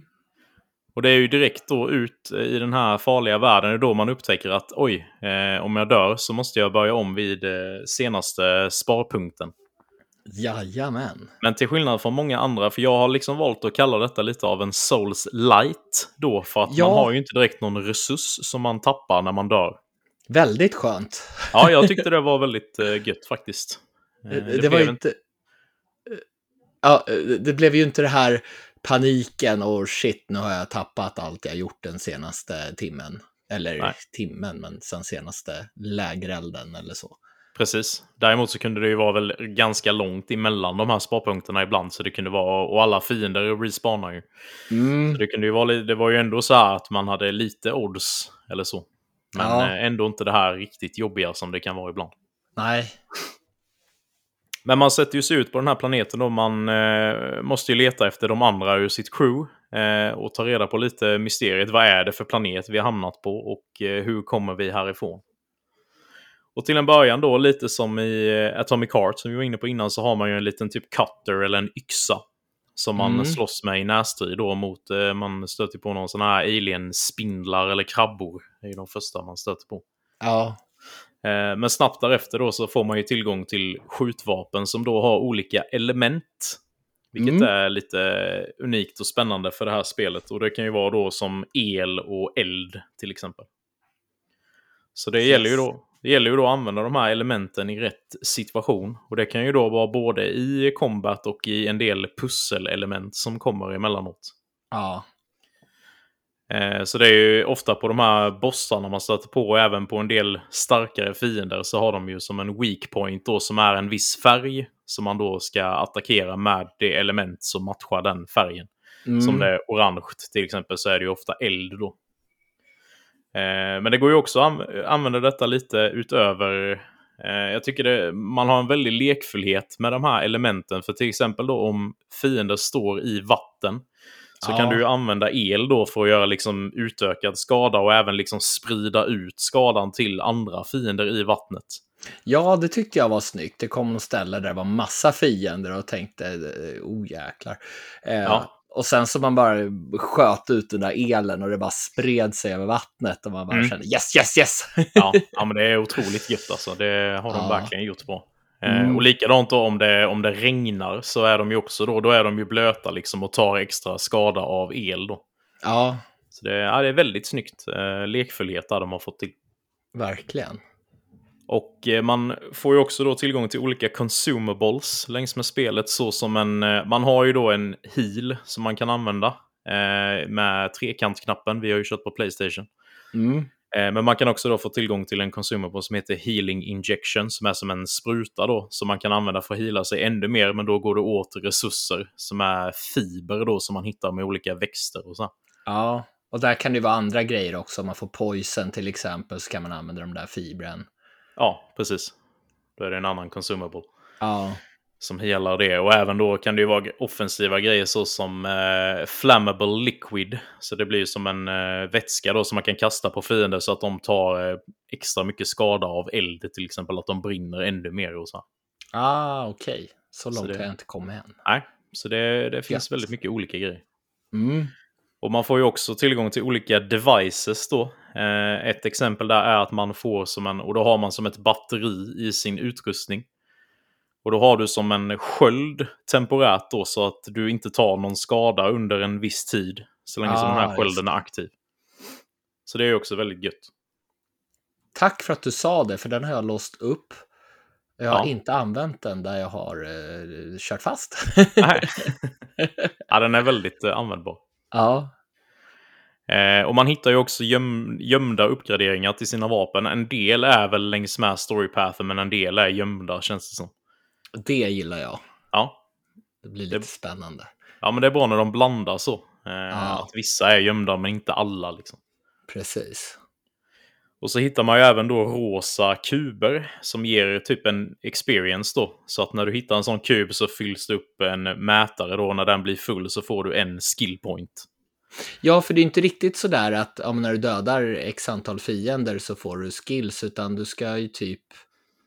Du får inte skill points för varje fiende du dödar, som jag förstår det. Nej, precis. Utan det är ju bara från de här kuberna. Och sen är det inte så också när du scannar om du dödar en ny fiende att du får något sånt då Jo, också? det kan nog vara så ja. För då är det ju en rosa scan man gör. Eh, När du har Mm. dödat en ny fiendetyp. Ja, då får man nog också experience, ja, som du säger. Och sen så kan det vara andra saker man ska scanna också. Man hittar något nytt och så scannar du den här och så, Ja, så får du Precis. poäng där. Tycker, jag tycker om det upplägget faktiskt. Ja, verkligen. Det påminner ju om det här spelet som du också inte gillade. Det här Metroid Prime var det ju mycket det här att man skulle scanna grejer. och- det var lite tråkigt i och för sig. Eh, vad skulle jag mer säga? Jo, du hittar ju olika sådana här sparpunkter då som är som eh, pelare. Eh, och när du då interagerar med dem så får du ju då fullt liv och du får en viss mängd ammunition och alla fiender respawnar då. mm. Men det är ju oftast värt det, eh, känner man, när man väl Ja. hittar en sån. Ja. Och sen är det ju, det är ju väldigt stridsfokuserat och väldigt fokus på utforskande. Sen ibland blir det en del pussel så här, vilket blir ett väldigt bra bryt tycker jag. Mm. Mm. Eh, annars, annars hade det lätt blivit lite enformigt, men jag tycker det är väldigt eh, bra balans i gameplayet. Ja. Så ja, eh, inte mycket mer jag ska säga. Det är ju en väldigt mystisk sci-fi-värld med lite så här skräckelement, vilket passar mig väldigt, väldigt bra. Ja, alltså jag har ju varit lite elak mot sci-fi tidigare. Ja. Men jag gillar ju viss sci-fi och det här är en typ jag gillar. Det här är ändå spännande och jag vill veta mer. Och man, man lär sig med spelet och hittar något nytt och så åh, du har, åh jädrar, nu fick du en ispistol här och vad kan du göra med den? Mm. Till exempel. Och, och, och, lite sådär. Det, det, är något som triggar en att fortsätta. Ja. Och just det här att du inte tappar själar, det kan ju vara lite frustrerande i vissa, vissa Souls-like spel. Precis. Så jag gillar den här Souls Light-upplägget. Ja. väldigt mycket. Egentligen är det väl inte så mycket med, med Souls. Det är väl just det här att fienderna respawnar när du interagerar ja. med. Det är väl det som gör det. Men annars är det ju egentligen bara checkpoints. Typ ja, ja. manuella checkpoints. Precis, och man men, blir glad om man låser upp någon genväg sådär. Och, ja, precis. Ja, genvägarna är ju väldigt souls också. Ja. Som man hittar. Jag har ju kommit till en boss där jag har fastnat lite, men klockan var väl halv fyra på morgonen, så det var inte så konstigt att jag inte hade några reaktioner. Nej.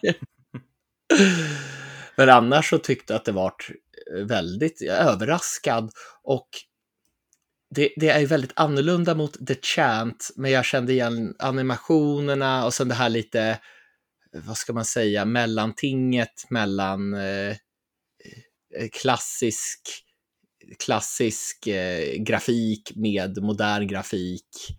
Mm. Och eh, animationerna var väldigt The Chant, kände jag. Ja. Och, och jag gillade ju The Chant väldigt mycket. Ja, Får ja lite men det är väl samma... Lite känsla på något sätt, fast det är helt olika spel. Ja, men det är väl en dubbel A-produktion med på samma nivå skulle man väl kunna säga kanske. Mm, kanske lite över till och med. I ja, grafiskt. Ja, jag tycker ju att liksom miljöerna och sånt här ser liksom stundvis riktigt, riktigt bra ut. Ja. Men det är just liksom karaktärsmodellerna i ansiktena och håret och så här som kan vara lite, mm, det är väl lite si sådär. Mm. Eh, så, men jag, jag köper det ändå liksom. För det är ju Saker ändå en... som... Ja, skulle säga. Nej, för det är ju ändå en mindre studio och så här liksom, så jag köper verkligen att man inte kan få till allting och se eh, tipptopp ut. Mm. Hade det här varit däremot ett AAA-företag och det hade typ som Forspoken då var det vissa, vissa karaktärsmodeller som såg lite sådär ut. Där var det en större besvikelse typ. Ja. Men då gör de istället något eget här. Ja, men alltså det känns som en tredjepersonsskjutare.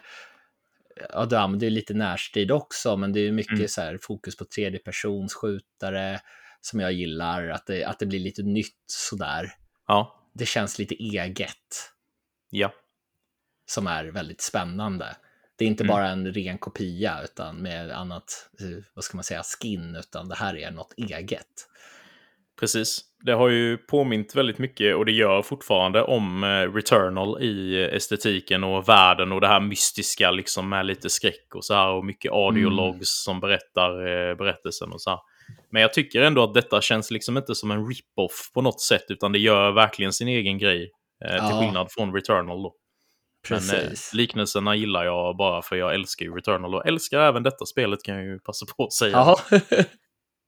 har du kommit långt eller?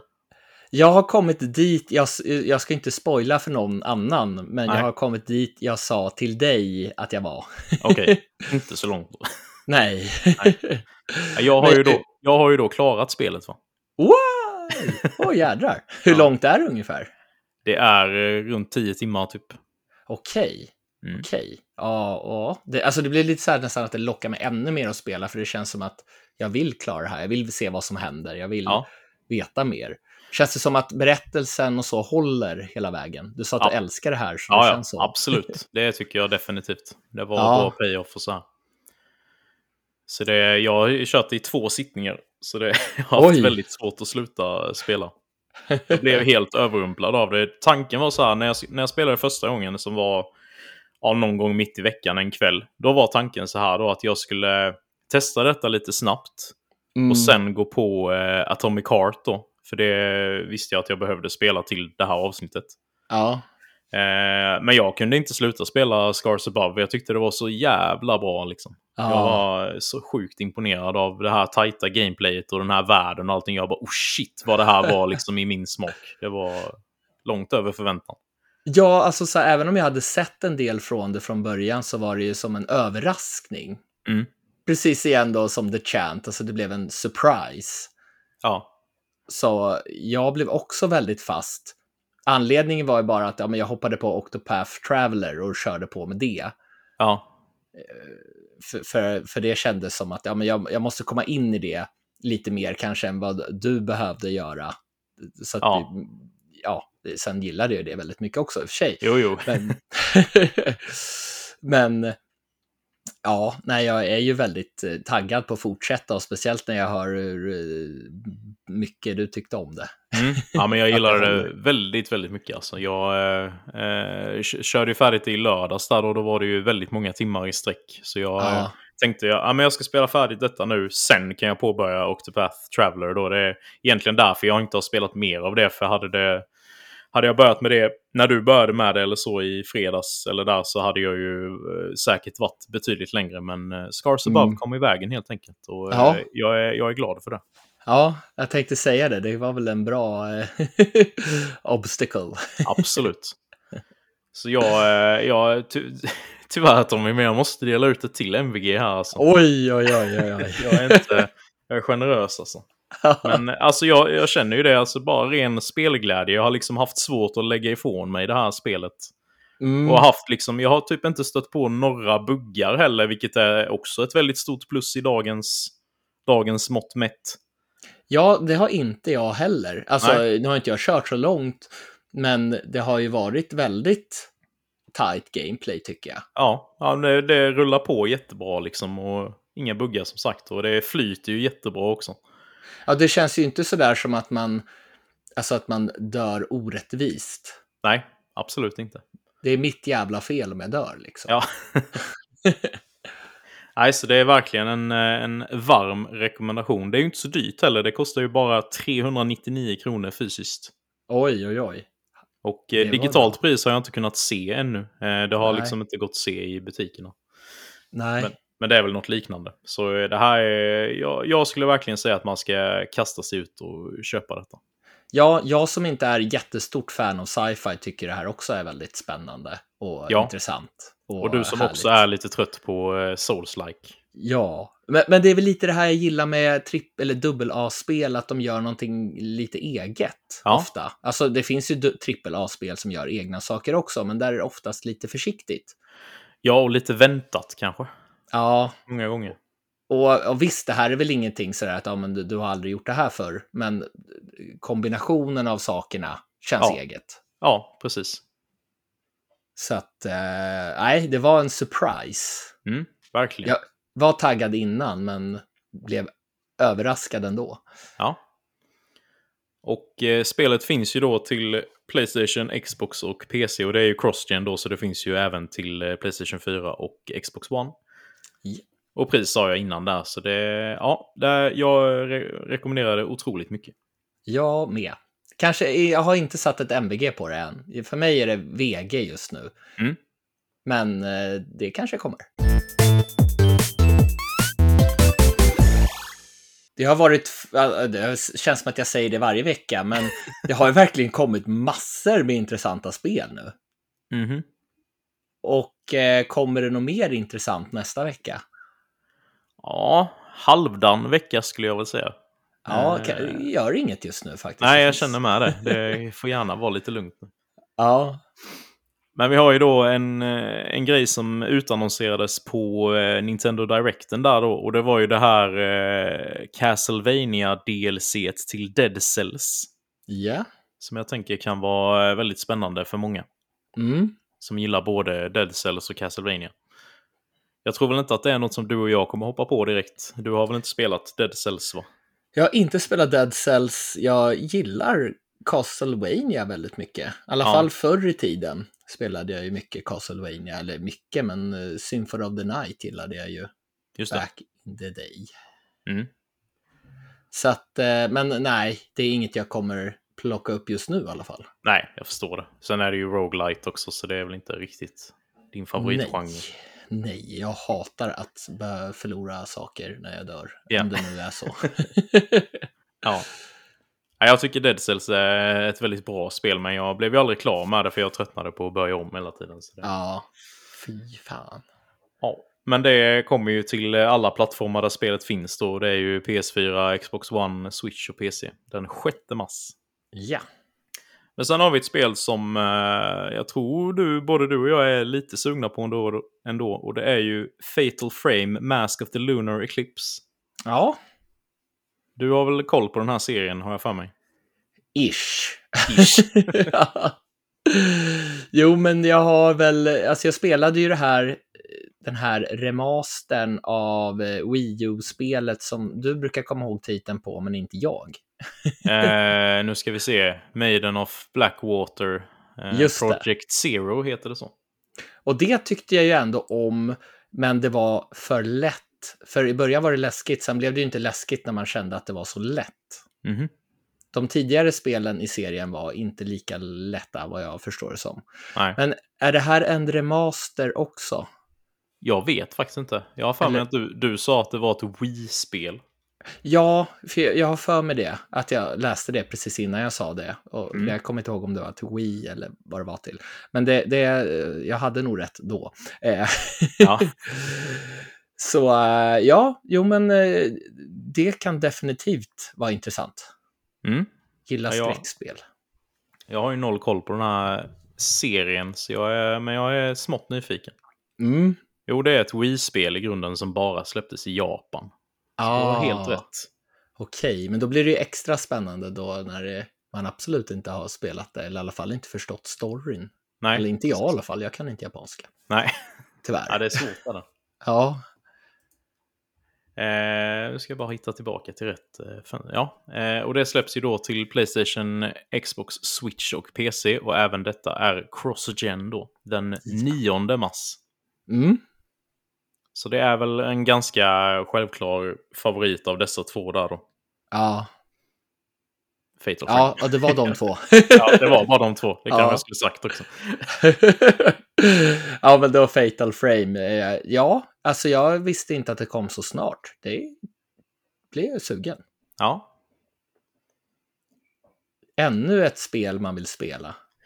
Det är mycket nu. Eh, Ja. Jag har börjat ha lite så här små ångest av att jag fortfarande bara har kört en sittning av eh, Persona 4. Ja, Eh, Men det är, det är fortfarande det är Ja. igång. Fortfarande. ja, nice. Ett av världens bästa spel, Dennis. Mm. Får se om jag tycker det sen. Ja, lite seg inledning som inte skulle vara något problem för dig. Nej, det var ju Eh, inte någon... Nej, tyckte inte det var så segt.